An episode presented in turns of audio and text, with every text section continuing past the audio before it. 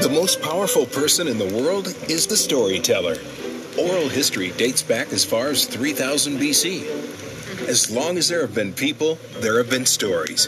From the stories told in paintings on the ancient caves to the bedtime stories told to children. Stories make up our history and guide our future. Story has always been a crucial source of beauty, wisdom, and entertainment for human beings. Stories can change the world.